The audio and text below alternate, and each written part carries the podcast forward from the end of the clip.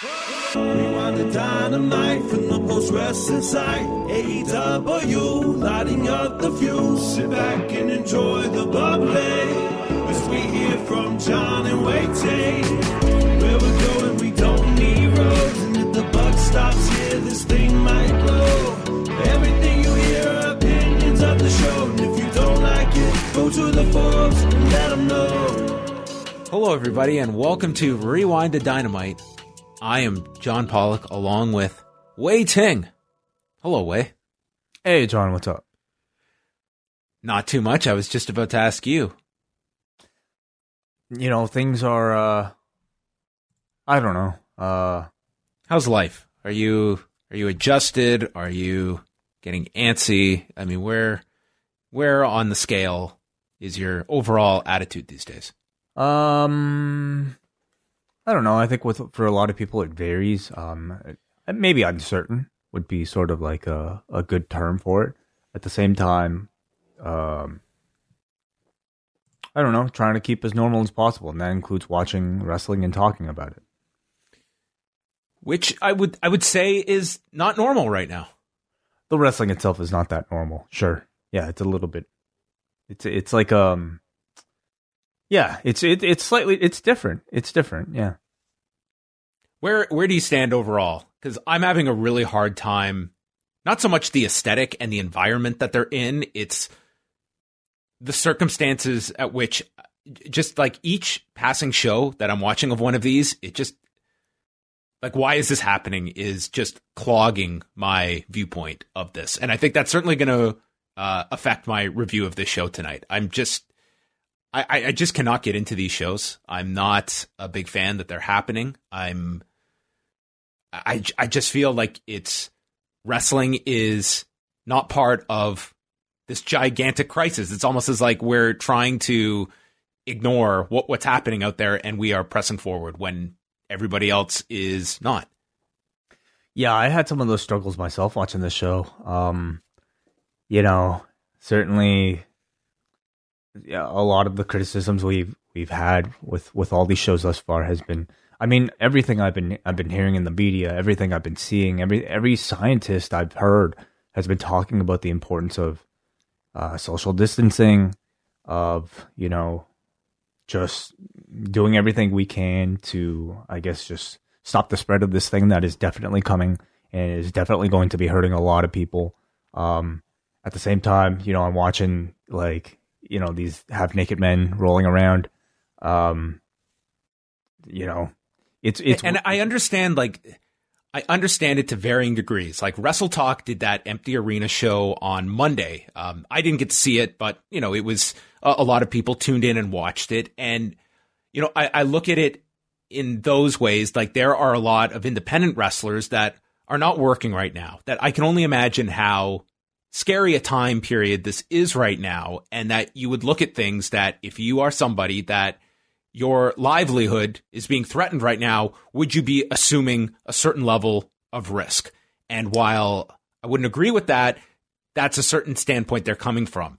And then we're watching WWE and AEW, where I would say these performers don't necessarily have that same uh, anxiety level. There's still anxiety, I'm sure, about not being able to work, but they're in a bit of a different uh, stratosphere when it comes to that.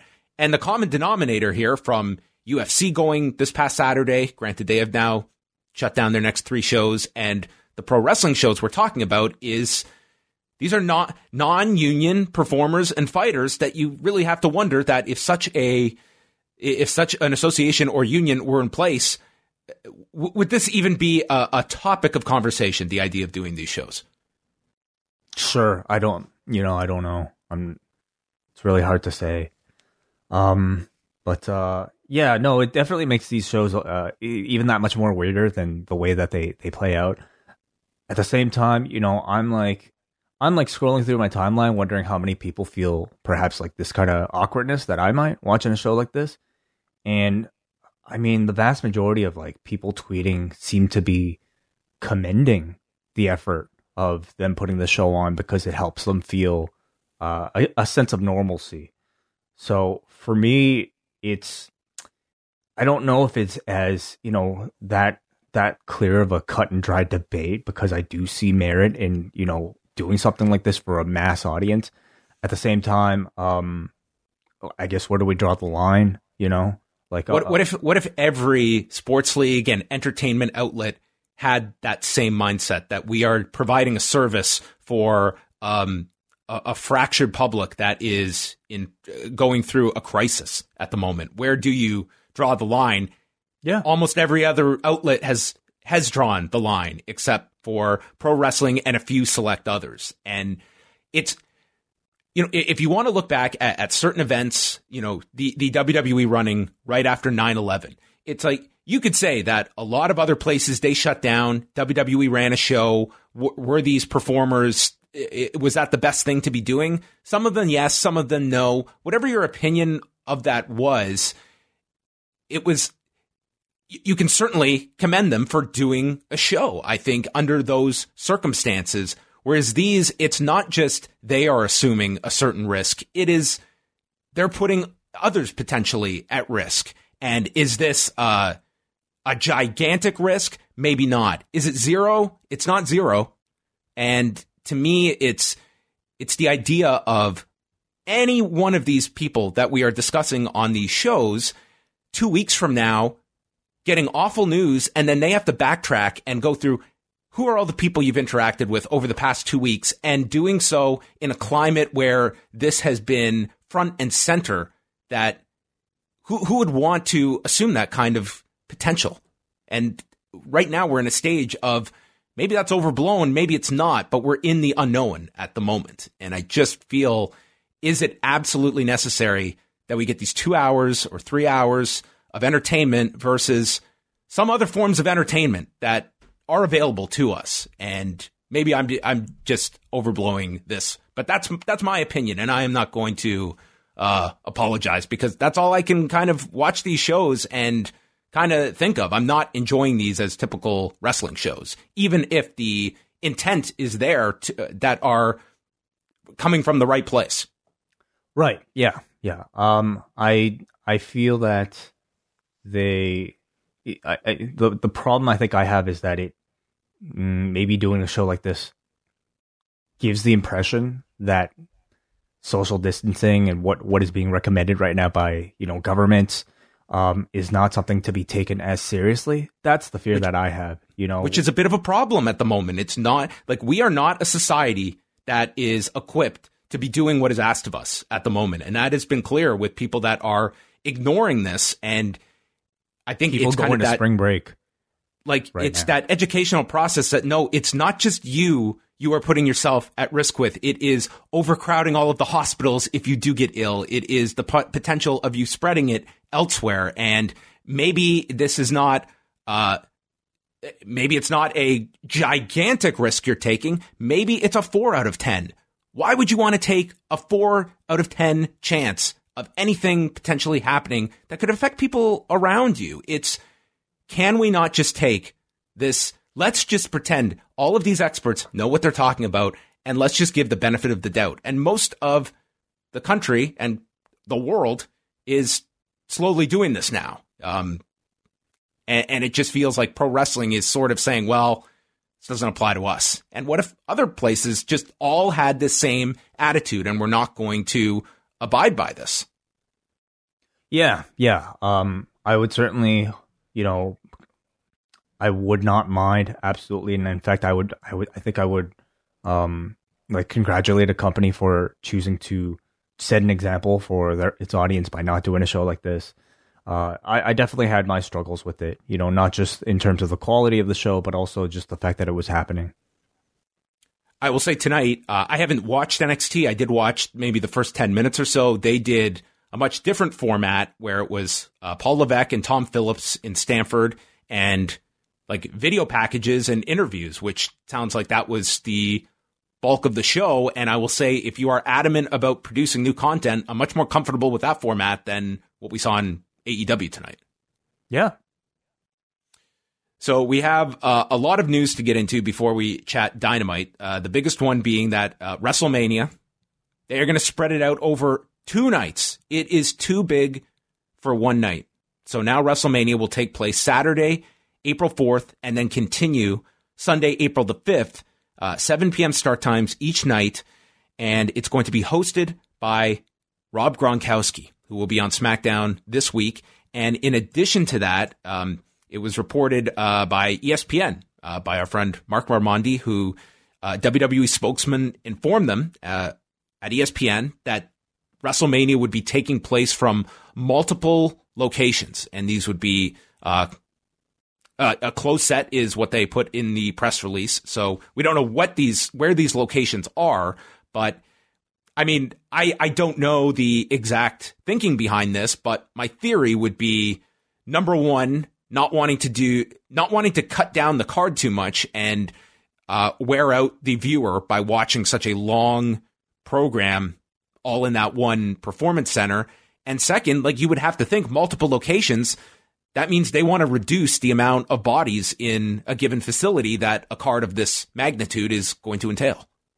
That's what it seems like on the surface, which if these are measures that they're taking to ensure that they can do this um, within, I think, current guidelines, then cool. Let's see how it plays out.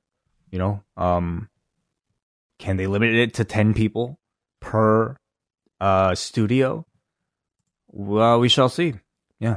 And is 10 the number they're going with? Because I, I, I can't see them doing this. Like 10 people, that's not possible.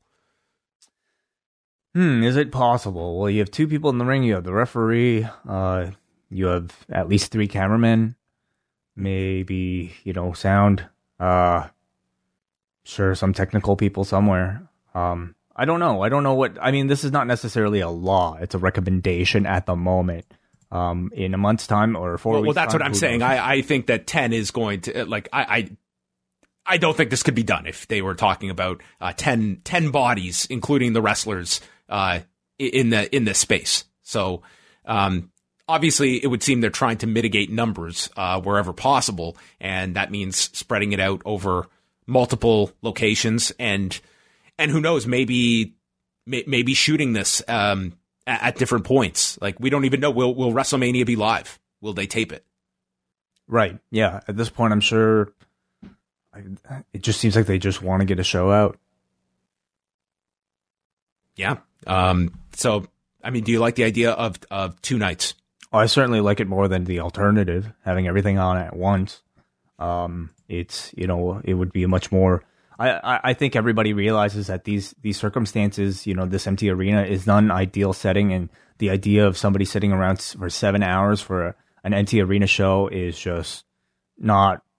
I just can't imagine it. I can't imagine it being any sort of enjoyable experience at all. So why not split it up into two nights, three out, three and a half hours each if you need to. Even that might be. I would, I would say tops. I mean, yeah. even that's going to be lengthy. I would say you know t- like two and a half yeah, to me, it just it just seems like Vince wants to get through these storylines, so that I don't know if they'll so that we can move on to the fresh batch of storylines to come in April, and we're right back to the square one. Yeah, sure. I don't know. I'm not sure what the idea is, but it seems like he he's he's bound and determined to see this current WrestleMania through before who knows what what comes next after all this. What's your percentage um, belief that WrestleMania takes place? Okay, well, I mean, if they take the precautions that you know they they seem to be indicating with this multiple venue setup, uh, provided that nobody tests positive, like provided that nobody comes down with a cold, honestly, like in the next four weeks, because like you saw in the Bellator show, that was enough to you know have Scott Coker be be in a panic. I mean, I don't know if the WWE would react the same way, but um, everybody must be on edge right now. Uh, hopefully, you know, checking checking their own body temperatures. These people are traveling through airports, really, so that they just, you know, provided nobody gets sick in this current. Let, let me ask you this, and this is a real question, and I'm not trying to cause panic here. If you are someone on the roster, okay, and you can pick anybody you want, and they start to not feel well, are given all of this all of these measures, how hesitant are you to just talk yourself out of it being anything serious and just battle through it? Who are you talking about? The performers or, or? A performer that's starting to uh, develop any any kind of symptoms, are Well- they going to be the one to speak up and potentially bring down all of this?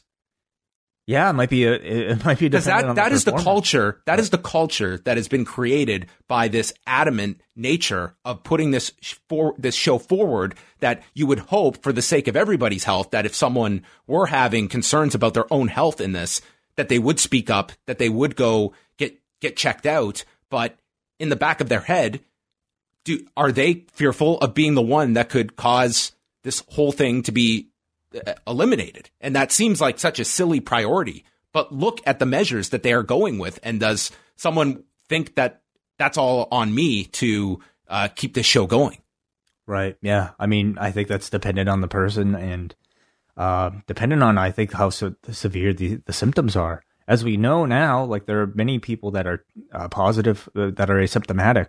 So um, it, it's a comp- it's a very complicated issue. Certainly, the safe bet would be to completely eliminate any sort of like physical interaction, like like a wrestling match, from taking place. It's a risk. It's a risk that's being taken. Um, you know, um, there there are risks being taken all like throughout the entire world right now, with people still going to work or um, doing a, a wide number of things. Is this uh, one of those necessary risks? Definitely debatable. I would say no. Um, this is the statement that WWE gave to uh, Sports Illustrated about the uh, what precautions they are taking with people at the Performance Center. Quote, in consultation with WWE Medical Director Dr. Maroon, WWE Associate Medical Director Dr. Dugas, and ringside physician Dr. Westerfield, as a best practice and precautionary measure, all WWE performers and staff are required to participate in medical screenings prior to entering WWE's training center, which is now operated as a closed set. Right. Yeah. So it's I don't know. They're treating this like it's a film studio type of thing. Yes. Yeah, in in essence. And um yeah, taking precautionary measures, but I mean it is not like they would have the the like the, the tests are in short supply. It's not like we are uh have an abundance of of of tests for COVID-19 that we are going to earmark for professional wrestlers that can be uh, going ahead and taking part in their wrestling what what matches. sort of tests are, are these? How detailed? I, are I would imagine like your temperature uh, temperature is being taken and So there's uh, a difference between just t- checking somebody for their temperature and actually going through the process of testing for COVID. yes, yes. Do we know which one they'll be employing? I mean, like the actual testing for COVID 19, I mean, that's the big problem is that there isn't enough tests out there.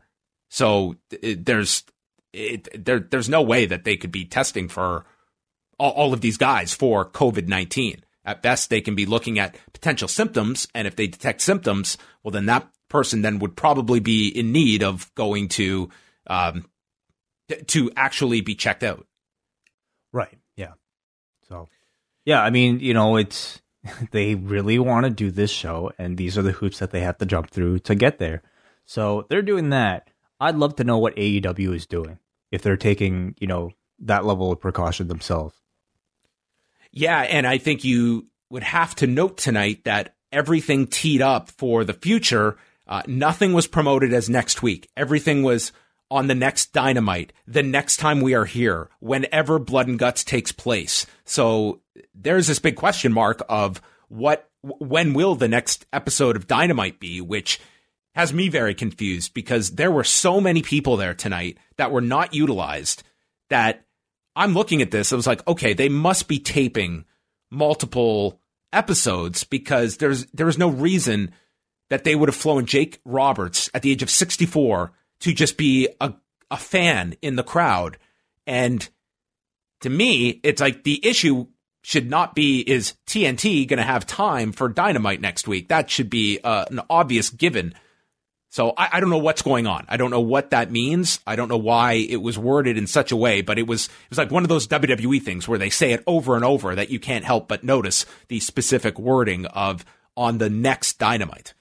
Well, felt like the whole roster was there tonight. Yeah, like everyone was out there, like way too many people for just one episode. Like I, I, I, I don't understand how all these people were. That, like I have to imagine stuff was taped, but what is the hang up on assuring that we'll have an episode from tonight's tapings for next week? Right. Yeah. I don't know. I mean, well, I don't. the next episode is supposed to be blood and guts. Um, I don't know if I don't. Uh, clearly, this was not a setup for two double ring. Um, and so no matter what, I feel like in order to do blood and guts, it would have to be a separate taping. Wouldn't you think? Yeah, uh, I, w- I would, I would think so. But I mean, all the all the people were there um, to tape the match if you needed to. Um, but yeah, the, they didn't have the setup for it. Um, now, I mean, they have, they could have been there all day, and given it was a closed set, um, you know, notes are probably not going to get out as easily as as usual. But we'll have to see because that was it was very confusing. Like either you're not on next week, and therefore you had way too many people flowing in here, or um, Man, Like, that's gotta I just- look really weird. A double cage, like a like an arena with two rings and nobody in the stands. Well, it looks weird to begin with, so you're already starting for, from that standpoint. But um, yeah, we'll probably know more on, on Thursday about what is happening with uh, Dynamite next week and why they were so specific with that wording. Uh, in case anyone had thought that UFC 249 would take place in New York, the uh, State Athletic Commission uh, shot down any potential of that occurring. So UFC 249 is without a home as they seek to find a venue for Nurmagomedov and Tony Ferguson, but that was uh, th- that was never going to happen in New York. So that is uh, fairly obvious. Uh, Michael uh, spoke to us today at Post Wrestling and was kind of going over all of the fallout of uh, the issues with the, the Marriott in Tampa, that they are not going to be held to that six figure uh, fee that the Marriott in Tampa felt that they uh, were losing business for, that uh, High Spots would owe them. So uh, that was a bit of good news. But if you listen to the interview I did, hardly a case where High Spots is out of the woods. Mike has had to take out a $200,000 loan to start paying back the refunds. Um, they are still awaiting, you know, certain down payments and money that's gone out to be paid back. And they're being told in uh, one instance um, that it's going to be about 120 days. And you can imagine how, you know, you, you've got to handle these refunds, but you've got, you, you don't have money coming in at the moment. And, you know, it just seems like a very, very, very tough predicament that they're in at high spots.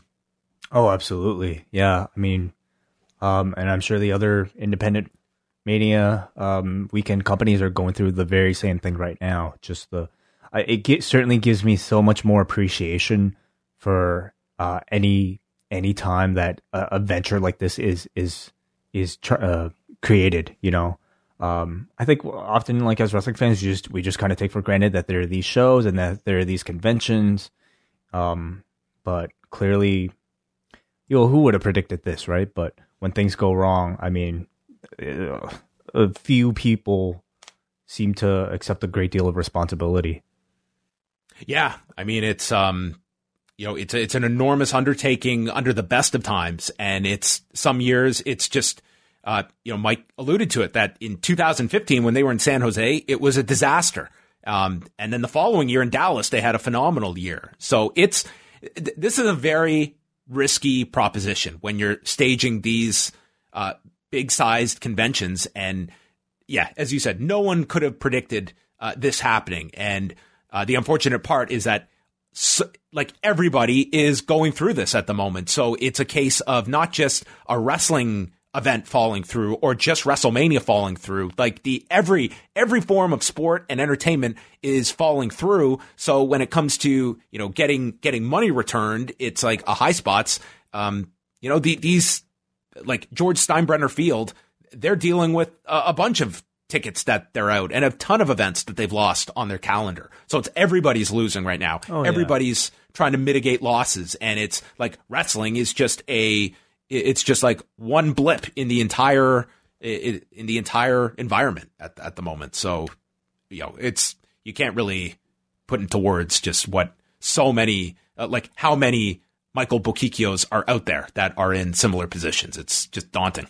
Yeah, in all fields. I mean, music, um, that's being hit really hard. Any any sort of entertainment field, um, you know. But it's it's why I think it's really important that stories like his get out there, so that people you know, because we all like everybody talks about AEW, everybody talks about WWE and WrestleMania, but it's like you know individual stories like these that I think are the ones that can have the the biggest ramifications because AEW will survive this, WWE will survive this, but you know a small company like High Spots or um, you know uh, the Collective, uh, who knows? So uh, thank you for doing that interview, John. And uh, I recommend people not just listen to that, but uh, the update that the the post bonus show that you did on Tuesday as well, kind of catching people up on the situation. Yeah, you can check that uh, out on the site. And uh, just two other notes here: Raw on Monday night. Uh, we're not going to do a big thing here on the on the ratings, but they they were up this week. They did two million three hundred thirty five thousand viewers, and uh, what was notable was the first two hours, uh, 2,412,000 for the first hour and then 2,486,000 for the second hour. And then they had a big 15% drop in the third hour. And that, tell that tells you that people were hooked on watching the Royal Rumble and then kind of tuned out after. How interesting. Okay, so is that not more incentive for them to just old air uh, old footage? That's the takeaway I would have on Monday. I would not be hesitant um, for these, especially on episodes of Raw. I would be throwing in. I, I definitely won. I'd run the women's rumble on Monday. Definitely. How interesting. Okay. Well, um, yeah. So and, and, it gives that. me even more uh, like about AEW, like to react to that number. I think even more so. I, w- I would have run that that tag from Revolution tonight. I, I, you know, they obviously had their show in place and they wanted to execute it, but I mean, looking at, at those two hours, it tells me you're you're not going to turn your audience off by airing matches that happened two months ago. No, no, I don't think so. Especially again, like you don't just have to air it straight. You can, you know, throw a bit of a twist on it. Like have like oh, oh some sort of watch along with like you know Matt or Hangman Page or something like that, uh, or some sort of wraparound coverage talking about the the match before and afterwards. Um, it, it doesn't yeah. just have to be a straight up presentation, but either way, I, I find that very fascinating, and certainly it would it would give them incentive to continue to produce shows, but not necessarily shows that require first run brand new footage. And the last thing here uh, is uh, Dark Side of the Ring is coming back next Tuesday. Uh, we had on uh, Evan Husney a few weeks ago on the Hangout to chat about this upcoming season, and next week uh, Wai and I will talk about the season premiere. It's a two hour episode on the Benoit murders from 2007. Uh, I did get to watch this in advance on, on Tuesday. It is really, really hard to watch. I nearly had to just turn it off. And that's, that's not a slight against, uh, the people that put the show together, but this, uh, it, it was an incredibly difficult show to watch. Hmm. Yeah, yeah. I mean, that type of subject matter, I, I can't imagine it being. It's it, you know going in that it's going to be a very heavy episode, but it's it's that much more. Just um, you know, all the key people, all the key people are involved in this. Uh, Sandra Toffoli, uh, Chris Jericho, Chavo Guerrero, David Benoit. Um, did you did you come out of it with any like new insight into the story?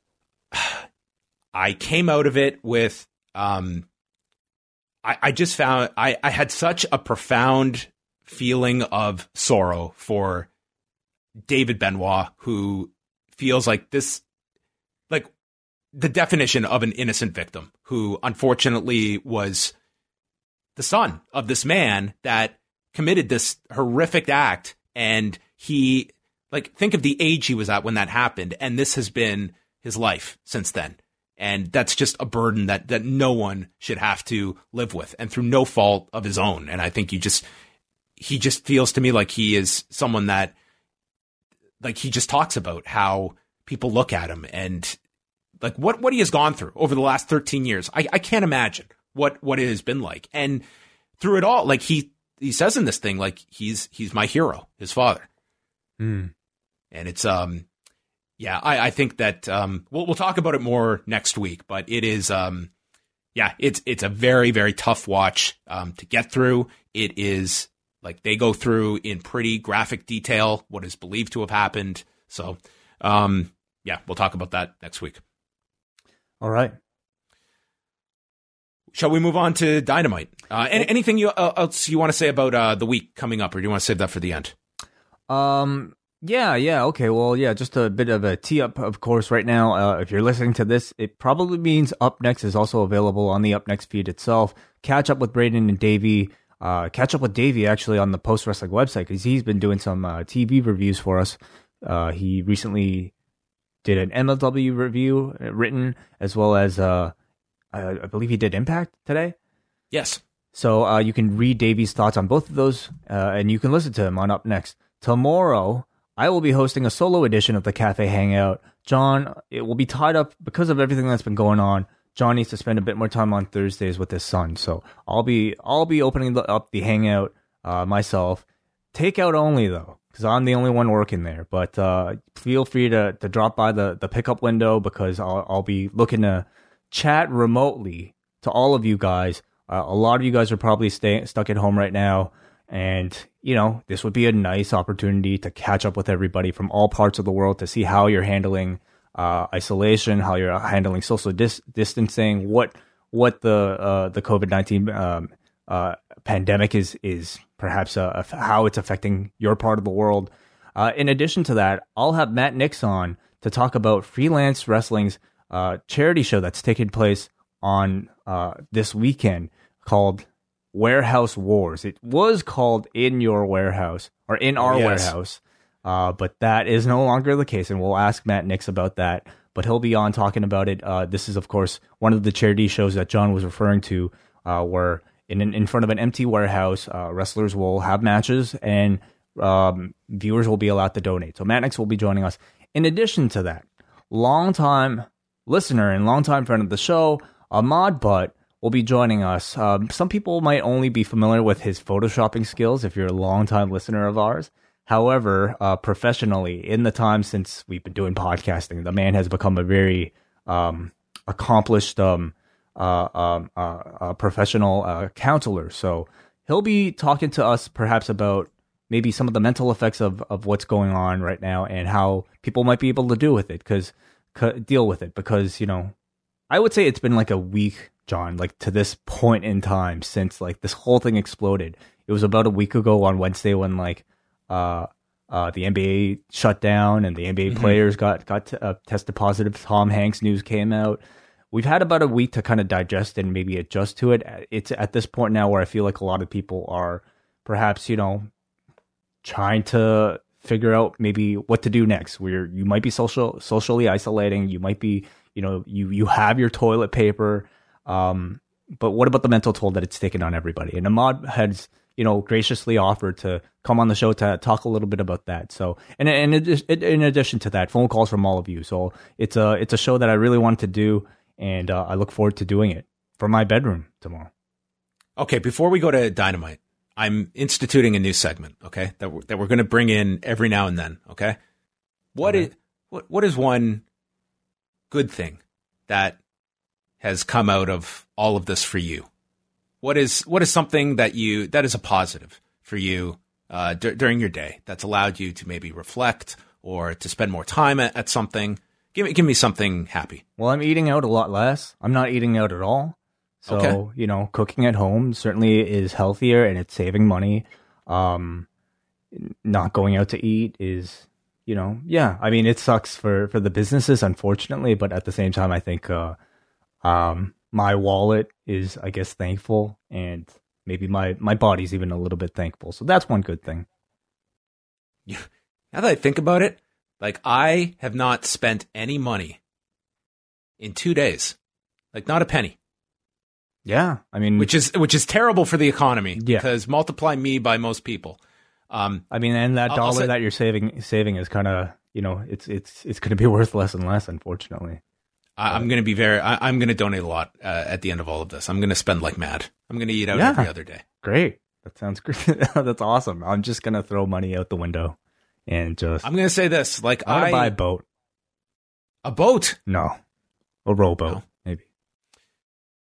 Uh, driving has never been less chaotic in this city. Toronto had become like one of the worst cities to drive in. It was brutal.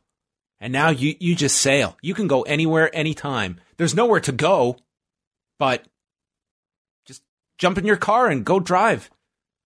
Sure. Yeah. It's relaxing. I, I like driving. I do like driving. I hate traffic. Gas is dirt cheap right now. That's you know one of the side effects of this whole thing. But um, you know that's why I also wanted to talk to a lot of people is to see how how they're spending their time. You know, I feel like this is an opportunity for a lot of people to pick up hobbies, starting podcasts. I feel like a bunch of people have done that recently, and that's really exciting. Uh, maybe learning an instrument, learning a language, learning how to I don't know, create, make potpourri, whatever, whatever you want to do. Now is like the time for a lot of people to invest uh, that that extra energy. Put together a six minute newscast in your bedroom. Great, great example. With some music underneath it. That was wonderful. Very well done. I, I, I don't want to disclose how long that six minutes took. A lot more than six minutes will be my spoiler. It's it's it's appreciated. Either way. All right, oh, let's get into and then di- Friday. Oh. British British Wrestling Experience. Rewind to SmackDown. Yes. Uh, the Rocky Mountain via, via Picture Show on Saturday. Thunderstruck is on Sunday. Post Pro Res also on Sunday. And Monday, the return of the double shot with John Pollock and what? myself. Oh, yeah. Yeah. The double shot is back. We'll be talking about the FCW documentary. Um, we'll be talking about uh, the Stone Cold Bret Hart interview that aired on the WWE Network.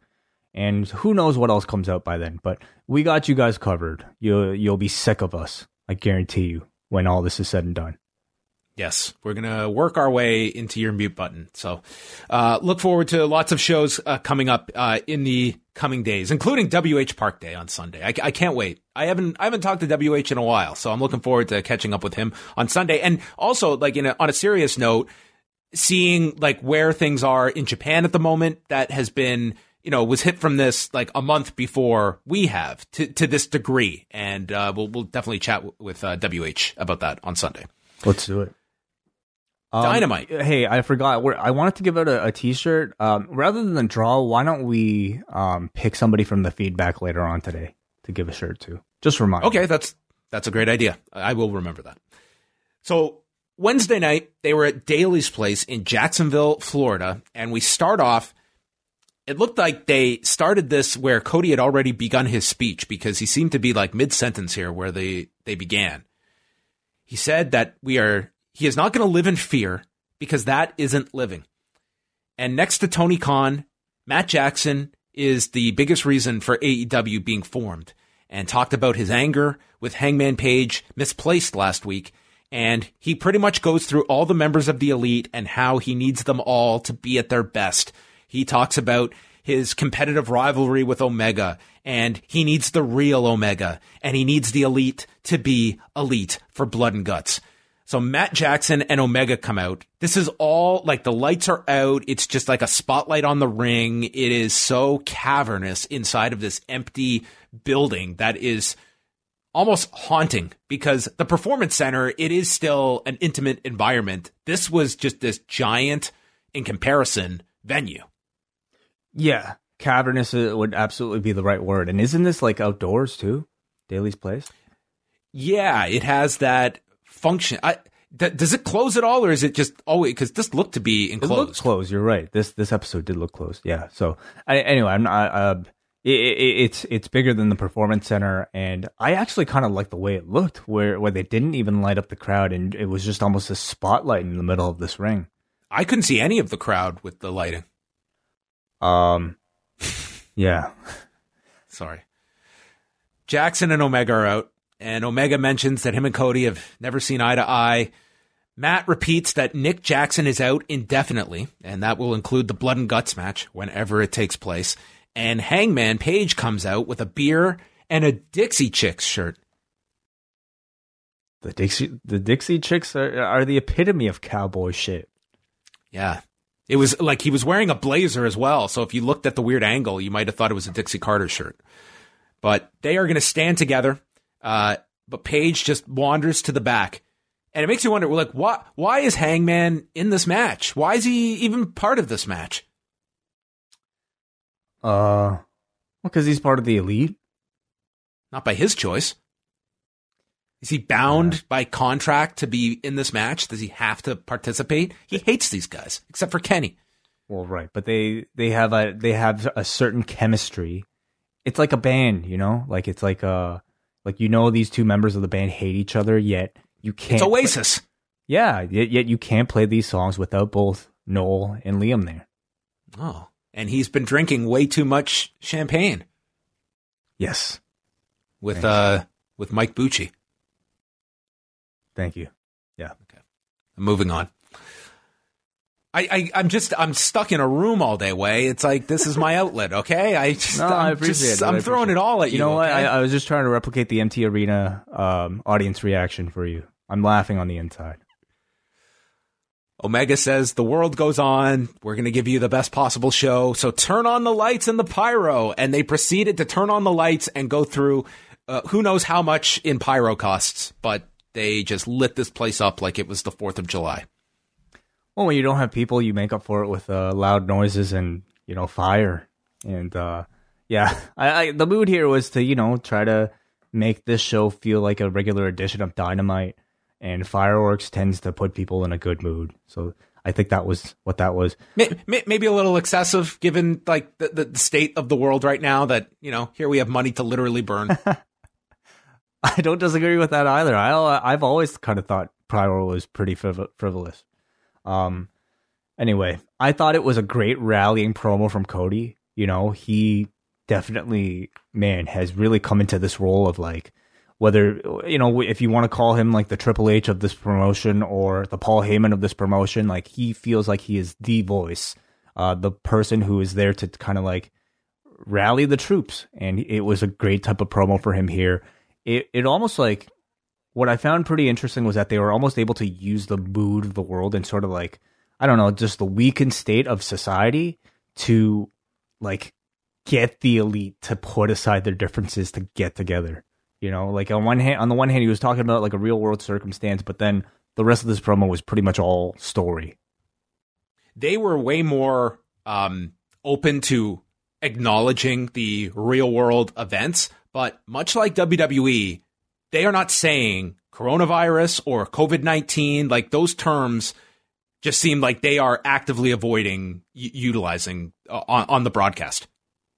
Yeah, I really do feel like there's, you know, from from both companies, like an element of just wanting to have these shows feel like escape, escapism, and I suppose part of it is to not be reminded. But for me personally, just seeing two people within like close proximity to each other, or three people in close proximity to one another, is kind of already enough to like remind me of like, hey, like I've I've been training myself not to do this recently, so didn't really have that effect on me. You know what? I was watching CP24 today. Like I've been watching like a lot of CP24 um actually, but like they were doing streeter interviews and the interviewer had like Are they all using using one microphone?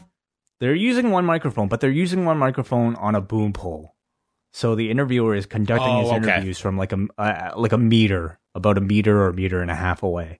So, um, you know, and they're typically off camera, so you don't even really see them. But at the same time, that's like the type of I think, um, I don't know, uh, precaution that I I admire from people that are still out there trying to do their jobs, but doing it within, I think, you know, the demands of of our society. Jim Ross is with Excalibur and Taz, and Tony Schiavone was there, very busy throughout this show, but uh, they did have Taz on for the entire two hours. Death Triangle feature, and then our first interview with Schiavone was with MJF, who is not wrestling because he doesn't have to, and the winner's purse is not enough. And tonight he is resting his undefeated body and going to let the undercard talent get their TV time, and he is going to sit down while they kill themselves. And then references Shawn Spears, who is next to him, and Tony asks if they're gambling on the matches, and MJF freaks out, but then they are gambling on the matches. Yes. Yes. Yeah, I mean it's like I I don't know, you know, what like this guy better be on like a dark match. This guy better be on some sort of match because like just to have him here. I, I cannot fathom this- that they didn't like I I'm nearly positive that they had to have taped a bunch of stuff with all these people that were here tonight. Like it felt like everyone was there, minus you know a handful. Anyway, yeah, so yep. Uh, so so on this episode of, of Dynamite they had the heels basically what what heels were there were sitting on one side of the ring and the baby faces were also sitting on the other side of the ring and that was kind of their way of providing a bit of bit of Atmosphere. audience. Yeah. How did you think it worked? Um, I thought the idea was good.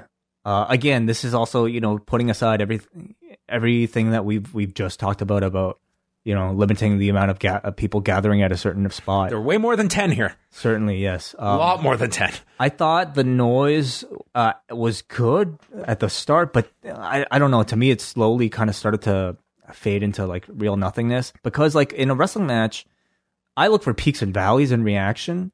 And I, I would say, you know, what, 10 people, fit, like eight people, nine people being ringside can't really do that. So eventually it just, it just kind of It felt like Ultimate Fighter, where you had the corners just constantly yelling. Right, right. So yeah, we had MJF with Shawn Spears, Tully Blanchard, Wardlow on one side. Uh, later, you could see Lance Archer with Jake Roberts, and then on the opposite end, uh, Joey Janela, Daniels, Kazarian, Cabana, Sonny Kiss, and MJF is taunting Chucky T, saying, "You're in great shape for a potato." Huh. I mean, th- this guy should have just been on commentary because he was like going to blow his voice out. Um, Orange Cassidy was out on commentary and fell asleep, and Fenix stares down Cassidy, who rises up and stares him down, and then Trent and Taylor lay him out with a clothesline. We go through the commercial. They work over Trent and his leg. Then the best friends come back. Assisted cutter is delivered to Fenix, and they go for the hug. And instead of the hug, they do the elbow tap because Yep. it it was almost like we are acknowledging, oh, we're not supposed to ge- be in close contact here, so of course we're not going to hug. But let's get back to our goddamn wrestling match. I know, I know. Uh, I did like the spot. You know, like if they did hug, I thought that would have been pretty maddening. But you know, the fact that they didn't almost like was calling attention, and I think you know, showing people, hey, like hugs aren't really cool right now. But pro wrestling apparently is. So But yeah, doing back a to that. doing a pile driver or a chin lock, all that's fine. Orange Cassidy leaps off the stage onto the Lucha Bros, and then there's a stuffed pile driver by Taylor, only gets a two on Pentagon, and then behind the referee's back, Pentagon kicks Trent in the balls, and Taylor gets sent to the floor, and they finish off Trent with the package pile driver, double foot stomp combination. Pentagon Jr. wins the match. Uh, good match. Very weird without the crowd. Um, you know, I'm gonna kind of kind of sound like a broken record throughout this review, but it just it was just kind of a hard thing to shake. You know, it's weird how like you mentioned the Ultimate Fighter, and I feel like I can, I can watch MMA like without an audience fine, but wrestling without an audience I know. is is. I, I, I think different. any, I, I think almost any sport. I don't think I would have the hang up that I do with with wrestling, because Yeah. it's it's so much. People will always ask us like, why do you put so much stock in the crowd? It's 'cause- like that is literally the point. It's- it is it's to go out. It is to get over with your audience. Like that is pretty much the central goal of a professional wrestling match and everything is catered to the fans versus they are spectators but the the win and the loss is of most importance it, it, it wrestling feeds off of its audience in, in in order to exist and i mean i almost equate it to like a stand-up comedy show can you imagine like stand-up comedy without like a laugh track at least Exactly. This is closer to Saturday Night Live going ahead with their shows as opposed to comparing this to Major League Baseball or an NBA game. right yeah Tony interviews the best friends. Taylor calls the Death Triangle chumps for kicking his friend in the dick. And they challenge them to a street fight on an actual street or a parking lot for the next dynamite. And this was our first reference to uh, the next dynamite instead of next week. uh, do you think the the idea of doing a parking lot fight has anything to do with you know what's going on Um, I don't know. I mean, this is something you could just tape in the back. I hope they did. right yeah Oh. Um, then we had a four way Hikaru Shida, Kris Statlander, Riho, and Penelope Ford with Kip Sabian out with Penelope Ford. And Sabian is getting involved. He trips up Statlander and Shida, and then they attack him. And all three women are on the floor, minus Riho, who comes off the top with a high cross. Shida did the spot where she snap suplexes Kris Statlander onto Ford in the corner. And then they set up for Kris Statlander to take all of these uh, top turnbuckle uh, offensive maneuvers from the other three. And it was to start with Penelope Ford with a flying hurricanrana that was totally blown. And then Statlander had to just um, transition to the next turnbuckle, Riho delivered the top rope hurricanrana fine, and then Kris hit a missile drop kick. Um, Riho then came off of Ford's back for a knee strike, taking out Kip Sabian on the apron, and then uh, Penelope Ford after that that blowing spot, uh, kind of redeemed thing, redeemed things when she leaped off the second rope, coming out backwards into a poison Rana onto Statlander and hit that pretty flawlessly. And then we saw a handspring by Penelope into a drop kick from Shida. Shida hit the Falcon Arrow only for a two count and then finished Ford with the running knee strike at 547. Yeah, uh, I I mean, I I think certainly the thing that thing that stood out to, to me the most was Penelope Ford and sort of her little arc between screwing up uh, in in that rough spot with Kris Statlander. I don't know who really was to blame there, but uh, like you said, I thought she redeemed herself with that poison Rana springboard poison Rana off the second rope. I feel like much of this match was made perhaps made to showcase Penelope Ford because I think the other three have already kind of been at, seen at this level for a period now. Whereas Penelope Ford seems to be like a uh, somebody who's been elevated from dark dark onto this stage, and I thought overall she did enough to impress me. You know, she's she's she seems to have a great like character. Uh, her in ring is, you know, that little blown spot aside, I feel like it up to par certainly.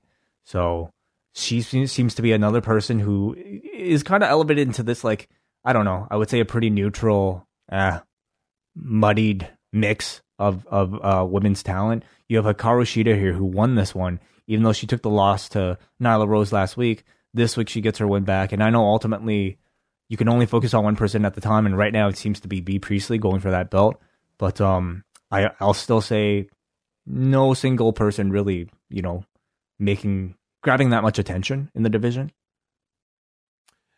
No, but certainly it looks like uh, Shida was someone there they're isolating here, and, and we'll you know the, the match had it. Yeah, we will see. Like Tony, at this point, I wonder how. You know, we don't even know if they'll be doing other shows. So how how how well can they sustain a singular push for any any one of these talents? Yeah, I, I, think we'll know a lot more about what, what is the short term plans for AEW. I would imagine in the next day or so we'll probably have a much clearer picture of um, what, what their plan is. What the what what are they doing? Um, because I, I came out of it with a lot of questions. Schiavone interviewed Colt Cabana, noting he is now two and zero, oh, and he notes that it's really weird here, and he's scouting. He puts over the women's division and Penelope Ford, but said there was too much interference from Kip Sabian, who then gets up into Cabana's face, and Cabana just swats him right in the face and notes that he too is a wrestler and just no sells Sabian and just went right back to Schiavone. He's like, I don't have a care in the world about that guy. And this would not be the first time uh, the Cabana just could not keep his hands to himself on this show. Uh, yeah, right. He, yeah, I mean, first program Cabana versus Kip Sabian, I think is is a decent like first real program for Colt Cabana. He slapped the shit out of this dude too. Oh, he did. Yeah, it needed to be hard. And didn't Kip Sabian say something about his podcast on the way out? I couldn't make out what he what he said. I was expecting the way Cabana just no sold the guy and turned his back to him. I thought for sure Kip was coming back to just attack him, but that did not happen. But yeah, looks to be a program for Cabana. Tony Schiavone interviews Jon Moxley. He is outside with the Ford GT and he has not been medically cleared and therefore not allowed in the arena. He is going to lurk wherever the inner circle is and he is not going to miss blood and guts. And like again, like there is no way they could have brought Moxley all the way here, uh, which would be where the Ford GT is is housed. Like this is uh, this is Shad Khan's car, right?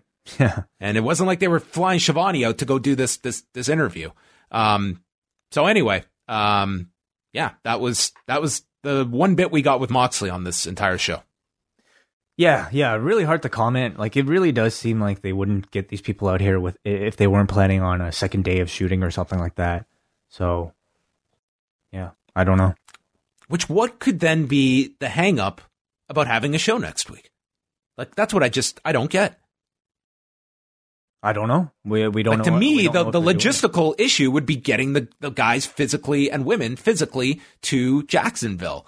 once they're there, it's like the problem should not be having two hours next week. So I, I'm very curious what what the explanation is for all of this. I feel like this conversation might even be dated by the time like people hear it because I, I, I, if they are taping again shortly, I can't see that being kept a secret too long. Okay, well then I'm going to ask a big favor. Okay, if this is dated by the time everyone's listening to this on Thursday, at I am John Pollock, you have to tell me why we were incorrect as we're speaking No. right now. Oh. Please, you have to. And and even if you see someone else has tweeted us, assume I haven't seen it. I will only see it if I get multiples, like maybe a hundred. so please tweet me and please alert me because uh, it's it's such a big help when people alert us when something when when time is not to our advantage as Let- we're doing this uh, an hour after dynamite ended. I don't want to discourage people from like you know like interacting with us if we say something wrong because inevitably we will say many things wrong throughout the course of our broadcast careers. But I, I'll, I'll say if we can all keep it to one place, that would be great. And the one place that has typically been the place where people have corrected us for anything on our shows in the past has been the unofficial post wrestling fact checking thread at forum.postwrestling.com. Use a, use and abuse the shit out of that thing and correct us all you guys want, but you know keep it all there so that we don't just double up and triple up and quadruple up our our mistakes. But but if you must, like just Oh God, hundreds, hundreds, just just yourself tweet it multiple times. You never know, we might miss it. The Butcher and the Blade against Luchasaurus and Jungle Boy. MJF slips Butcher and the Blade some money. Again, not uh, not something that is to be encouraged, but I guess on the on the scale of things, this was relatively low. Jungle Boy is caught on the floor by both and gets swung into the guardrail, and they just beat the hell out of Jungle Boy. Cabana is standing up, and the Butcher is down on the floor. So what does Cabana do? He wipes his hand over the back of the sweaty Butcher, takes his hand, and then wipes it onto the curtain on the guardrail. disgusting. Fuck, Like literally, this is a PSA of what not to do. It was that. It was Jungle Boy coming out spitting water. Like I mean, these are things that are, would you know normally be just nobody would think twice about it a week ago, but um, the world's very different from a week ago. But again, it was a week ago that you know, Yeah. kind of everyone was on alert. So, So, John, you'd be surprised, dude. A lot of people just don't pay attention to news. A lot of people just are, are, are maybe might pay attention and, and not give a shit. I, I definitely do feel like though, if you're a broadcaster or if you're like, you know, AEW putting on a TV show, I do feel like there's a level of responsibility to be like, you know, Yes, like I, listen, I'm not, I'm not faulting Jungle Boy for coming out and just doing what Jungle Boy does. Like it's like you're not necessarily connecting the dots here. That you know, if like mistakes are going to be made, and, that, and that's the problem. This is not natural. What we're doing right now, this is totally weird. It's unprecedented. So when you're putting people in natural environments that they're so used to, like again, it's like we could go through a litany of pro wrestling spots that you just would not think of because that's just what these guys and these females do. It's oh, it's just match- second a match- nature. a match itself would would not happen, like under CDC guidelines. I feel.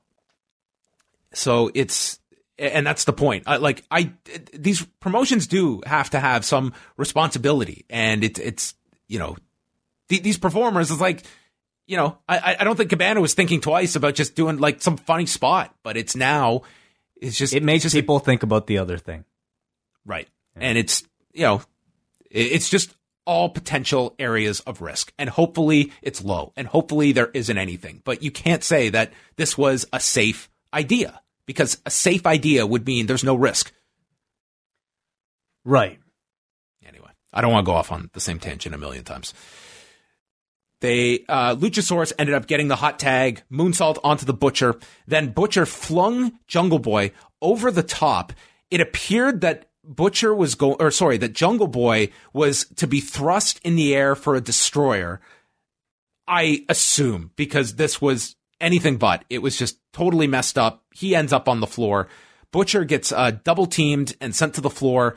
Luchasaurus then flings the blade up for a cutter from Jungle Boy, who then just like stumbles to the floor in order to give a kick to the butcher who was already down on his back. It just was very clunky as Luchasaurus then pinned the blade. Something was definitely off here in the finish. I don't know who kind of screwed up here, but like it felt like they went for the finish and Luchasaurus was ready to just go for the pinfall, yet Jungle Boy was ready to do a dive or some sort of spot on the outside, even though his opponent was not up for it because everybody else seemed to think that it was the finish. So I don't know if there was a bit of a certain uh, certainly something felt like was messed up here. It kind of just fell apart to me at, at the end. Yeah. Um, you know, sloppiness um, abounds, but I thought a decent match overall. Not much more to say about it than that. Dark Order came out and they said the Exalted One is near.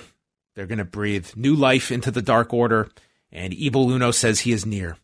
Daniels and Kazarian come out, no Scorpio Sky, and Daniel said that they have not made Alex Reynolds or John Silver any better. You've wasted our time, these people's time, watching at home, and caught himself there, and doesn't believe there's an exalted one. But then a video plays, and it's a muffled voice with this man in a hood saying that they do what they want when they want. And if he wants something, he takes it. Let the Dark Order in, or I will personally kick the door in. And the man is revealed as Brodie Lee. He calls Daniels unsafe and he will be punished. You are not the first out of touch old man not to believe in him, but he will be the last. I am the exalted one. And we cut back to the ring and it's just silence, obviously. And then Brodie Lee joins in on the attack and they beat up Daniels and Kazarian. So Brodie Lee uh, is the exalted one with the Dark Order. Yeah, and the attack he did like sort of a Sister Abigail setup into his uh, discus clothesline. Mm-hmm. So that that seems to be his. This is brother Ab- brother Abacus. Brother Abigail. Yeah, I, I think the uh, you have to you know you have to assume that this was meant to be a big reveal in Rochester yeah, I think so. I think they were expecting a, a much bigger response well, than this got. But but what I mean is, yeah, I mean it was supposed to be done in the man's hometown, and this was probably supposed to have you know been this great thing.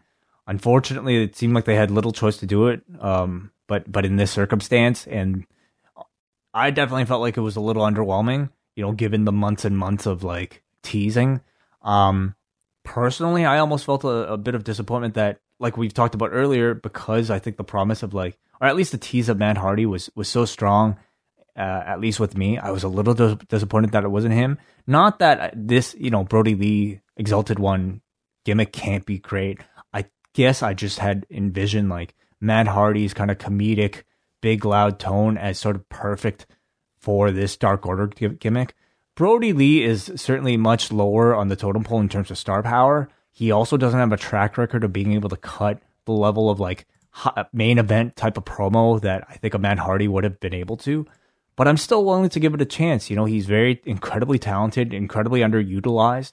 Um, even in the promo front, I haven't really heard that much from him. So the the question is, you know, how much opportunity will he have to impress in this kind of current format? Yeah, and will this like is this still going to be a kind of mid to lower card gimmick. I mean, it's Brodie Lee versus Chris Daniels, right? That's that's the feud we're we're looking at coming out of this whole thing, and probably like SCU by extension, like getting involved, and that seems to be you know where where we're going with this is like six mans and Daniels and Lee, right? Yeah. So we will see where it goes. Like I understand, and we'll it, it was much more pronounced later, but yeah, was was this an ideal circumstance to debut and reveal you know, two big surprises tonight? No. But realistically, they may not be in front of a crowd until the summer, maybe longer. It's mm-hmm. it's unfortunate. It like that's just what you've been dealt. So it's either you know we're doing the shows, we're going ahead with our stories. We can't just wait to debut these guys under what would obviously be much more ideal circumstances. So um, it's unfortunate, but it's what they're dealing with. Then we had Tony with Jake Roberts and Lance Archer. He said he isn't here to talk, that being Lance, which would be the question then. If he's not here to talk, then what is he here for? Uh, he tells Cody, Jake says, I'm a Hall of Famer. and we don't play games. They came and told him what they wanted, and then they were ignored by Cody, which is the equivalent of spitting in our face. Fuck. The elite are bitching like little girls, arguing about going to the prom, and it's time for Cody to stand up and face the man. It wasn't supposed to be personal, but now it is, and we're going to get your attention. Yep. That was the promo. I wouldn't say as memorable as Jake's from a few weeks ago. Yeah, no, I can't really say say that either. The video though. Yeah, we get this pre-tape. Um, back into the woods where the I guess the the Wyatt family maybe had been hibernating. And Archer appears in like this makeshift ring in the middle of the, the, the woods and he just proceeds to destroy these guys. And I'm kind of curious did, if you thought this was too over the top because I thought this was like kind of a unique way to showcase Lance Archer and got over the blackout, got over the pounce, got over his catchphrase, and at the end of it, like they were showing a photo of Cody with Caesar written over top in blood. And then one more dude comes up right at the end and gets choke slammed onto a car and then rammed repeatedly into the hood. So the, the I, Iron Claw slam, right? Yeah, yeah. This was with the the uh, the, the EBD claw. EBD, yeah, sorry. I, I called it the BDE claw. oh, God. Yeah, uh, I liked it. I thought it was really cool. It was a cool way of introducing the guy uh, and his moves. It looked good, got your attention, and just told you that this dude was a badass. It was it was nice and simple and well done. Yeah. The BDE claw really should. The BDE claw. I mean, how is that not a shirt for those guys? If those point? guys continue next time they do an AEW review and they cook something, I think they should like get white claws and like cook with them and call it a BDE claw. You you know who Davey's favorite wrestler that uses the EBD claw is named? Don't know. Lance Ahoyt. Man, you might need to get out more.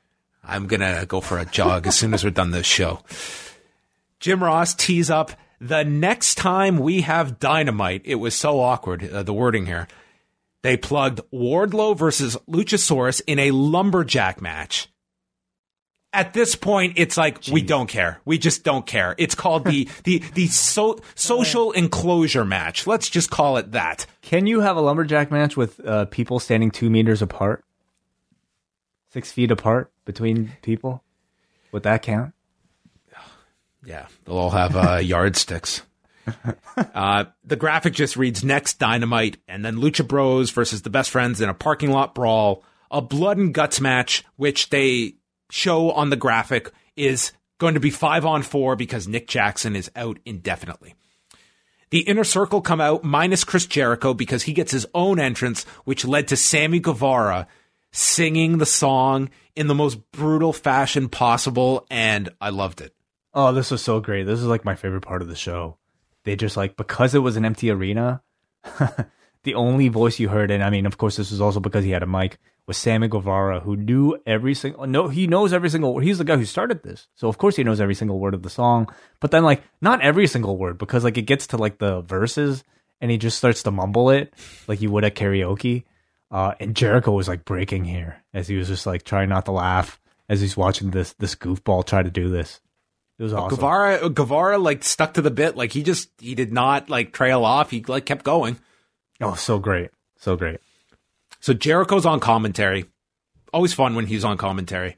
Uh, Page lands his big boot, but he's not going to celebrate with Cody. Oh, sorry. It's, it's Jake Hager, Ortiz, and Santana against Cody, Hangman Page, and Matt Jackson. And the winning team gets the numbers advantage at Blood and Guts.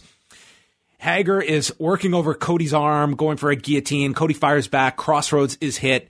Um, then eventually they make the hot tag. Page hits the flying clothesline on the apron, fall away slam to Santana, and then a pescado. It was a, it was a really good sequence here from Page.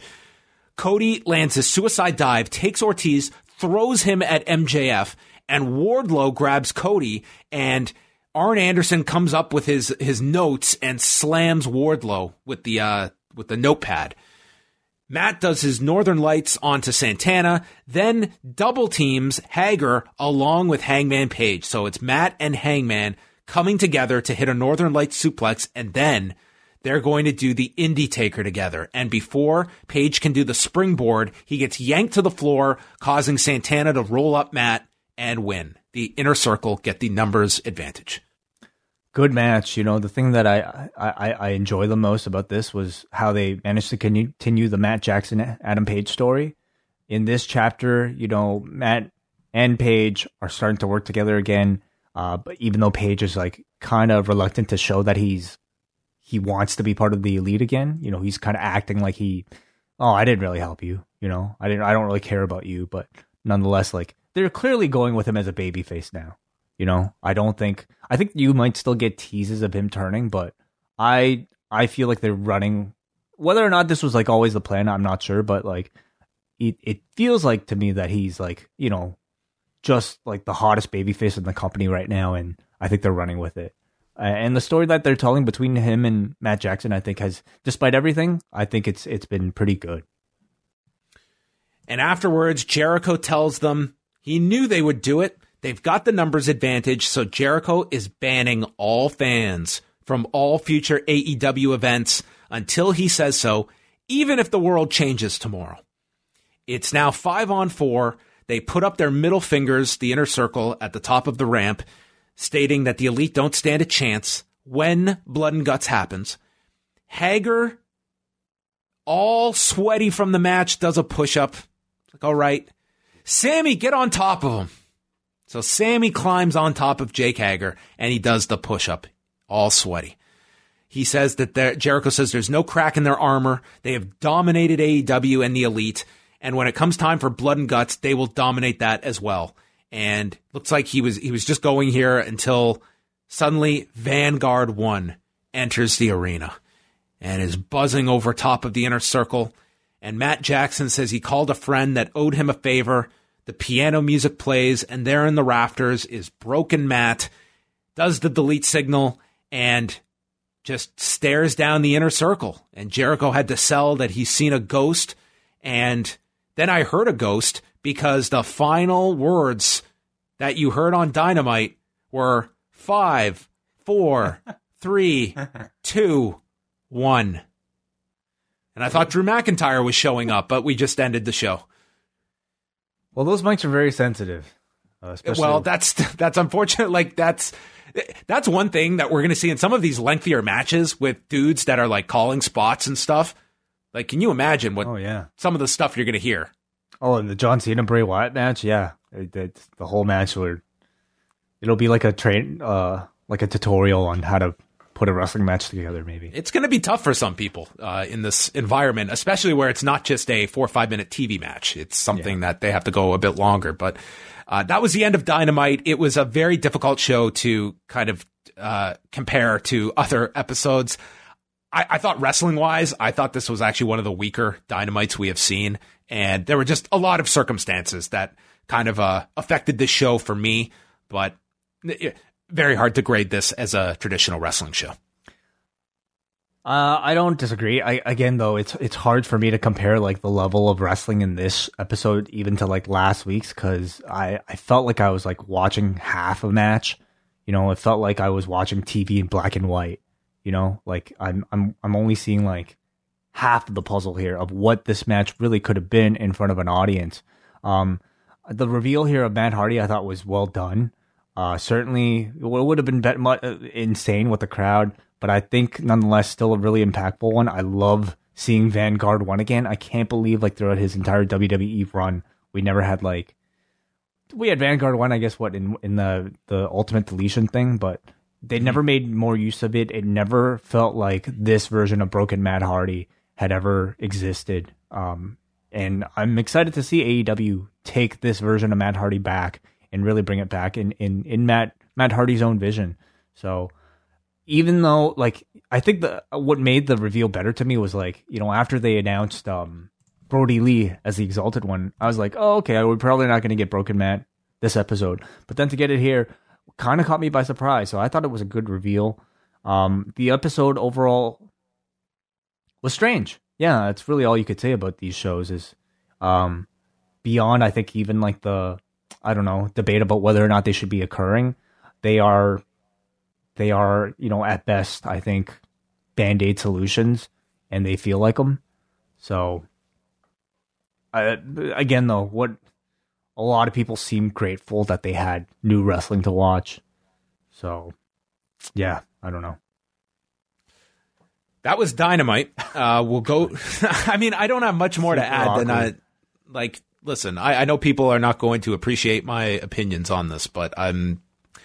I, I just feel that we overall, I, I just I don't feel we should just be putting our heads in the sand and watching this like normal wrestling shows and looking at this being like the outlier to so many others that don't believe that like NASCAR is not running. You know what I mean? The idea like if you were to come up with a sport that we could have empty ovals and we could have a driver in a fire resistant suit isolated in a car driving in circles where the the biggest interaction would be with among the pit crew. They are not running. Mm-hmm. Yeah, absolutely. I'm not an expert. I'm, I'm- just a concerned citizen. Well, I mean, you've spoken to experts, and I don't know. Um, I, I'm curious to watch NXT, and I'm curious for you to watch NXT as well. Um, and then maybe we could chat a bit about that on either the. Oh, I might chat a bit, bit about it on the Hangout, but I'll chat about it with you on uh on Friday on SmackDown. Yeah. I, I did see the beginning of the Gargano Ciampa video, which was the first like 10, 15 minutes, and it was really good. Um, I did, did like that. It was just the two in opposite locations, like reflecting on everything from 2015 when they were first turned down by WWE and then getting into the Cruiserweight Classic. And they're just going through their whole history. And I, I thought it was really good, but I've only seen about 10, 15 minutes. Well, for the next like three, four edition, four editions of Raw and SmackDown, I mean, this could potentially be, if successful, a type of format that they would employ for those shows too. there is something to be said about you know having at least as an experiment like less wrestling on Raw and SmackDown mm-hmm. that that is part of the appeal of WrestleMania that we are not delivering the spectacle of WrestleMania but fans actually do want to see the matches because they aren't seeing new matches on Raw and SmackDown. The problem is if you have a paying audience that's there live, do you feel a responsibility to give them more live content rather than stuff on a screen? No, I'm just saying like now in this current Right. uh, setup as you have now. But you're right. Like when when we when things get back to normal, like you can't really get away with that in terms of um you know do, doing these these live events that people do want to see matches. But um anyway, it's in all of this there is an ability to really assess how we do things and get creative. And I think that now like they're to me like the biggest issue is like the the actual physical wrestling matches are something you could get away with without at the moment. And i feel i feel less of a need that we had to get four matches tonight on dynamite. Like there's different ideas you can throw out there. And monday's rating would would suggest that if you have something that is captivating to people the audience will stay. And I would say like the AEW audience, like they put out a lot of great non wrestling content as well that you can, um, you, you can get around the, the heavy emphasis on in ring wrestling, which to me would not be a high priority for me at, the moment. I, anyway, let's get into the feedback. There was uh, quite an abundance of it. So tonight's show got an 8.52. So our forum very much enjoyed this show. Hagaki writes, great show beginning to end. Great women's match, and Jericho continues to be the best. While it worked this time without a crowd, MJF Spears was fun. I'll try not to wonder about the reactions it would have got. We go to Adi from Australia who says, Jesus, it is, it is amazing to me what AEW pulled off today. WWE's empty arena shows have bored me to tears. This show blew me away. They did everything amazingly from Brodie to Matt to everything else. I am gobsmacked by what they did with no crowd. Also, Sammy singing Jericho's entrance was one of the funniest things I've seen in a long time. That part was very, very entertaining. Jeremy, I'm not sure what kind of curve you have to grade this show on, but it was nice to be entertained for two hours. I thought the wrestlers acting as the crowd was great, made it much better than a standard empty arena show. They seem to keep saying next dynamite instead of next week. I wonder if a hiatus is planned or if they're just hedging their bets. Most importantly, I hope you guys and your families are safe. Take care. Well, thank you, Jeremy. Very kind of you. Noah says that was an amazing episode, crowd or not. Although I'm still disappointed they are still running shows even with the risk of the virus. However, I thought tonight's was fantastic. Great idea having the wrestlers in the crowd. MJF was hysterical all night. Two incredible debuts and a bunch of good to great matches and some good promos and vignettes. The women's four way was my favorite. With all that's going on in the world and in my current situation due to the virus's effect, I'm happy they were able to take my mind off of things for two hours. A 9 out of 10 show. I'm glad our listeners didn't watch this show with you and I. I feel we would have been the the downers. No, I mean, I, I t- this is where I feel like it's, it's, you know, I'm, I'm so conflicted because on the one hand, I feel like it's irresponsible to be like doing things like this right now. On the other, I see like the benefit it has to so many people that are watching. So, um, for me, it just might not be as, as cut and dry of like a, of an issue, but I mean, I, I totally understand, you know, your, your point as well. Sean from Toronto, all things considered, this is probably the best way to pull off an empty arena show, and the lack of fans actually helped during the final moments before Matt Hardy's reveal, as you just see Vanguard 1 appear out of nowhere. I'll disagree. If Vanguard 1 had flown in and the crowd all of a sudden starts pointing and noticing it, it would have been like a slow building, like euphoric pop, I think, as soon as everyone realized what this flying object is. Because it, it, would be that delay before they figure it out. Mm. I think it would have actually been a really big pop just for Vanguard 1. Yeah. I think so too. That said, I'm concerned by the fact that the show wasn't really careful about social distancing, particularly when it came to having wrestlers in the audience, and AEW might not be able to get away with this type of show if and when the coronavirus pandemic worsens. I just shrugged my shoulders at the Brodie Lee Exalted One reveal. The former Luke Harper has just moved from one cult to another. We got Alexander from Portland who says, I can only imagine how big the pops would have been for Matt Hardy and Brodie Lee if there was an actual crowd. For the crowd we got, stellar. Wrestling isn't wrestling unless there's a crowd, and tonight we got a crowd that is arguably better than that seen in other independent promotions. While WWE has been unwilling to say coronavirus, COVID, or anything of the kind, AEW is willing to make jokes about the situation. AEW, WWE as of late has been putting on shows because they have to, while AEW put tonight on because they wanted to. Can can we say that for a fact? I don't know. No, I would say like there's there is a desire from I think both companies. I again like it's it's kind of unknown like how all these sports leagues are affected by not doing games and television contracts. Like it seems like everything right now is sort of everyone's asking questions and there aren't a whole lot of answers. I I would have a, a hard time imagining that there is any intrinsic pressure on either side that you must run these these events right now because I don't think any any television network would ever want that kind of um, pressure to be known. It would just be so harmful at this time to know that they were encouraging that kind of thing. But again, it's not like they're stopping them from doing it either. So you can't say completely that, you know, it's like uh, at the end of the day, AEW and TNT and the WWE with Fox and USA, they are making the collaborative stance to the public that we are okay doing this. And I think they all deserve whatever praise you have, whatever uh, criticism you have they are in they are in lockstep about going ahead together and doing this. One is providing the content, the other is running the content. I have to wonder if AEW is like looking at WWE's moves for, you know, their cues about what might be allowed, what might not be allowed in their industry.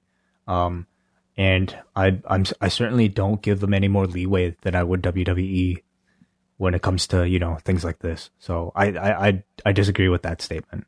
And, and, just to add, like for, for those that didn't listen to the, the, the newscast I did on, on Wednesday, not just Dr. Alex Patel, but he also spoke to two infectious disease doctors and all three side, like came to the, the conclusion, like they would advise against this. It's not, it's not enormous risk. or, or TV shows in general.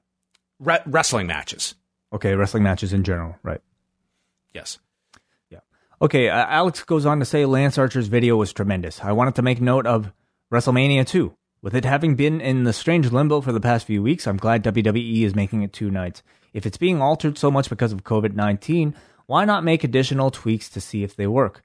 It's hard to really care about specifics like who the host is or it being two nights when the more important fact is that it's taking place in an empty arena. My question about this how soon do you think we'll know which matches take place on which Mania night? I mean, it's it's probably just breaking up the you know the the ti- the big title matches. Um, Probably I the go imagine- home show is what I would say. I'm sure they're moving around those pieces all the time. Not like it matters, you know, if they announce them beforehand anyway. yeah, I, I mean, yeah, they'll they'll probably just you know cut them in half, and you'll have you know uh, probably. What main event? What main event? Both nights. Each night, I mean. I think I think what we probably get is Lesnar and uh, Goldberg on opposite nights with the, with the two championships, and then you probably split. Probably the next two big matches are Taker Styles and Edge Orton, and maybe you split those two. Right. That would be my impression. And then um, where, wherever Becky and Shayna lands, probably opposite Charlotte and Rhea Ripley. I mean, those to me would be three and three that they split up among the two nights. Would be my guess. yeah, that would make sense. But also doing the Saturday. I mean, tonight, as I mentioned on NXT, like they're starting, they're building up Gargano Ciampa. I mean, Takeover's not happening on Saturday night. No, it's not. I mean, I, I think everything at the moment is pretty fluid. I feel they will do takeover at some point because they've already started the build up for it. But maybe it's it, it very well could just end up being on a on a Wednesday episode, or they they break up the matches to air over different weeks. Um, we'll see. But it was notable tonight that NXT did a different style of format than they did with Raw and with what they did um, on SmackDown, and even I guess NXT last week was a normal show. Yeah.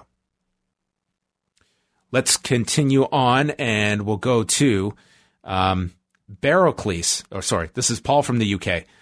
What a great show in difficult circumstances. The wrestlers surrounding the ring added a little bit of noise, which helped things not feel so strange. The Jurassic Express match was a little botched, but those guys bust their asses. Most impressive of all was the continuation of the storylines, and while the two debuts would have obviously been better in front of a live crowd, I feel dragging them out further would have only hurt. Finally, I'm all in on weirdo killer Lance Archer. Bring on blood and guts. We got a Kenny who says, I love AEW, but I was so uncomfortable watching the show tonight. I understand the show must must go on, but I think they way overdid it. Did every match need to be a multi man match? Did we need a women's four way? Did we need 68 year old JR, 61 year old Arn Anderson, Tony, Tully, Jake, or Billy Gunn on the show? I think if one of those guys end up being sick, this show looks like a really, really bad decision. I get that the guys were there voluntarily, but sometimes I think the boss has to make a smarter call, especially in an industry where you you're taught to never miss a booking. Even worse, they announced the lumberjack match for next week. I guess Next that dynamite. next dynamite. They could that could mean a lot of things, but to me that means there are going to be 20 guys around the ring who really don't need to be there. All that said, Sammy is an absolute treasure. When he started singing with MJF, I laughed the hardest I've laughed in weeks. Yeah, I, I, I mean, you, you Yeah. bring up a lot of points. Absolutely. Yep. Like, put it Like- this way: if if this, if pro wrestling, and you know, in in some states they they were uh, under commission oversight, this isn't happening. No, it's not. The other thing is, two days from now, okay, knock on wood, somebody comes down with something and somebody tests positive. How bad is this show going to look? Horrible, absolute horrible judgment. Knowing, you know, you, you look at even like this this past weekend. Like, I watched SmackDown. I think you give them a bit of a pass on the, the Friday. Maybe not. Maybe maybe you don't even even by Friday. But nonetheless, it's by this point, I, I just think that it's it, it looks really really bad if um, a scenario like that happens for any companies running at this point. Yeah. Alex writes, What a show. For me, AEW has done in one night what WWE has failed to do in three. For two hours, I forgot about the world and I took in some amazing and compelling pro wrestling. Keeping the camera focused on the entrance and having talent in the crowd made the show feel more organic. Cody addressing the reality of the situation off the top was refreshing. Glad it was not ignored. MJF and Spears worked well together. Also, MJF as always was gold tonight. The matches were solid and the debuts of Lee and Hardy were awesome. After Lee was revealed to be the exalted one, the Hardy reveal was surprising. Given the competitors, given the competition's attempt under current situations, this was a solid 8.5 out of 10 for me. and when Jungle Boy spit that water, all I could think about was Wai saying droplets. You know, I'm very droplet sensitive at the moment. Any sort of speck of liquid coming out of anybody's any any anybody's mouth, their nose, um, I immediately do a take. So, I've well, Austin did it on Monday, so he must have felt it was okay. Austin did it. Yes, yes. Well, Anyway, Andrew from Cape Breton says 9 out of 10 show. This show was excellent, and the whole concept of wins and losses mattering really helps AEW. WWE's lack of care to who wins and who loses makes things awkward. With a crowd, at least you have the people wanting wrestler A to win and wrestler B to lose, or enjoying the destruction in a jobber match, or feeling bad for someone. When you strip that away, the only thing that remains is the competition and the idea of wanting to win. When winning or losing is meaningless, the matches are meaningless. AEW in the end were smart to attach itself to that concept. I also enjoyed the heel and babyface locker rooms coming out to cheer their respective friends. I'm not sure how that will work with large gatherings, but tonight it really helped the show. Special shout out goes to MJF and Shawn Spears gambling on the matches and stealing the BDE's Wine Wednesday gimmick. Um, do you feel like so so like to Andrew clearly like the the the the, the records and the wins and losses concept works. For me, I can't say it makes that big of a difference. Like it might only make a difference when it comes time for them to like build to a title match, but like let's say in the women's division, like to me it's almost like meaningless. I don't keep up with these records. Um, I certainly don't feel like a sense of wow, this person needs to win because it's going to go on their record. Yeah, I, I don't think it's been executed to the the vision that they had for it, and that's not to say it can't work. I do believe it could, but I, I don't think it's been um, it, it's become a big theme of the show or something that a lot of stock is put into. But I will say that maybe the records you, you don't necessarily pay a lot of attention to, but you do have a bit of a pattern. Like you can see that someone someone's not going to lose and get a title match out of it. It's like there will be a progression of you know up and down and you can sense when certain people are getting momentum, and hopefully that can correlate to records as well. But to, to me, it's like they have a framework, but they haven't really narrowed in on where that can be best executed and and reap the benefits of such a like sports like atmosphere to create for the I whole think show. What, for me, one of the problems is the fact that like no no single person really has an equal record because everybody has a uh, different amount of matches. It's not like the the G1 where everybody has an even number of matches, so you can actually compare. Like in AEW, somebody could have you know three matches, and they might be on their way to a title shot versus somebody who's had hundred matches and you know hasn't won all of them and doesn't have a hundred percent record. So, uh, yeah, yeah, I, I think it's definitely something that it's um, it's kind of been trial by error, and I I think it's it's been one of the ideas AEW has implemented that to me has not been a big difference maker on the show. Jay from Colorado writes, My degree is in film theory. It was a waste of four years and thousands of dollars, but it gives me the ability every once in a while to look deep into the relationship between the audience and the screen. Wrestling has always intrigued me because it's truly more like theater in the round. It's a live stage play that can live or die based on how the crowd reacts. But unlike theater, it's entirely dependent on crowd interaction as well as reaction. I was convinced after watching how the crowd behaved at the first WWE Saudi show years ago that in order for a show to get really over, the crowd had to be absolutely hot for the action in the ring to get over. It was a hot ca- it was a hot card and the crowd wasn't there. SmackDown and Raw this week further proved that to me as those shows were awkward and the wrestling suffered. Tonight's episode of Dynamite completely threw my ideas out the window. They pulled off something tonight WWE could not, and it somehow translated into a fantastic episode of Dynamite. I'm intrigued in how they'll navigate the next couple of weeks. 8 out of 10. Matt asked me, Wade, did you get a WCW Nitro vibe from the way the show was shot? Um, I'm not sure about whether or not it, it, reminded me of Nitro specifically, but um, I certainly love the fact that they decided to put the hard camera against the set rather than you know typically you would of course the last time they shot a show at Daily's Place, I mean they they had it on the crowd, of course. Yeah, here you had no crowd, so they put the hard camera on the other side so that the background was filled with something, and it looked really nice. So um, I don't know if it was necessarily a WCW vibe, but although I I could I kind of feel like I you you kind of get a WCW vibe from Dynamite anyway because it's like very what it's like it's Keith Mitchell, isn't that the same guy who's done it?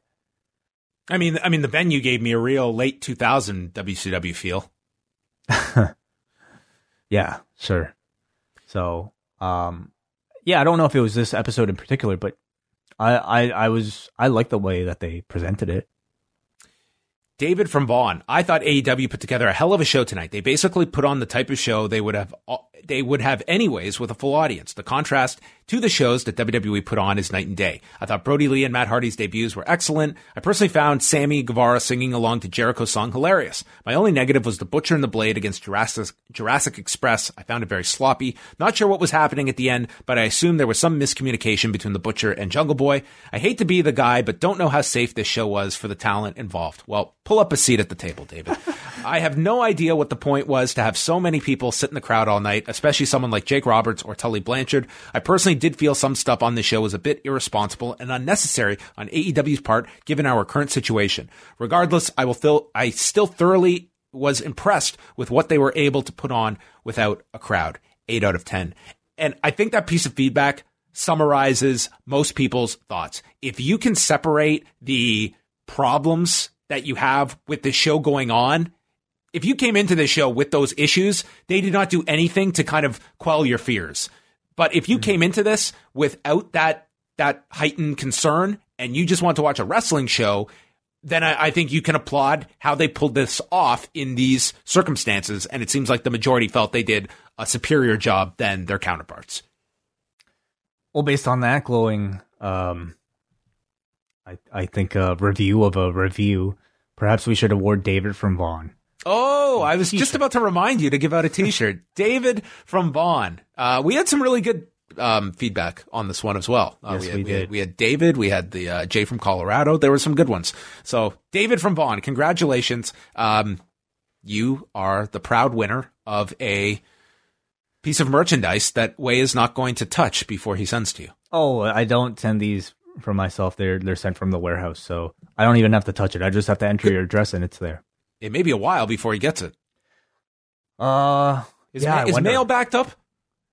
I I'm still, don't know. I'm still getting mail, so it's like we haven't lost uh, those kinds of services. I mean, just to, I guess Vaughn. If we were to send it further, it might be backed up, but but Vaughn should be fine. It actually gets sent from the U.S. Oh, that's right. US, that's right. So. I forget where our warehouse is. Let us know, David, whenever it gets there. But nonetheless, it will hopefully get there eventually.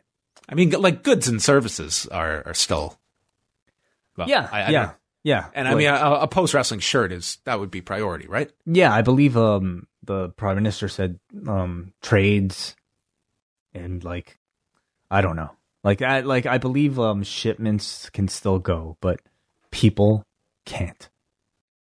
So. I'll call up Justin in the morning. I'll I'll square this away. Don't will worry. you? He's okay. a good friend. Yeah, yeah. All right. Thank you everybody for your feedback tonight, uh, including David from Vaughn. Uh, we're going to wrap things up, but uh, Wai is back on Thursday, 3 p.m. with the Cafe Hangout. Uh, Matt Knicks will be joining us. Or, oh, sorry. I, I, I still feel like uh, I'm part of this. I'm, I'm on the outside looking in. Uh, but we'll be joining Wai. Uh, Matt Knicks, a man who can say he has had a match on AEW Dynamite. That's right. Yes, that's right.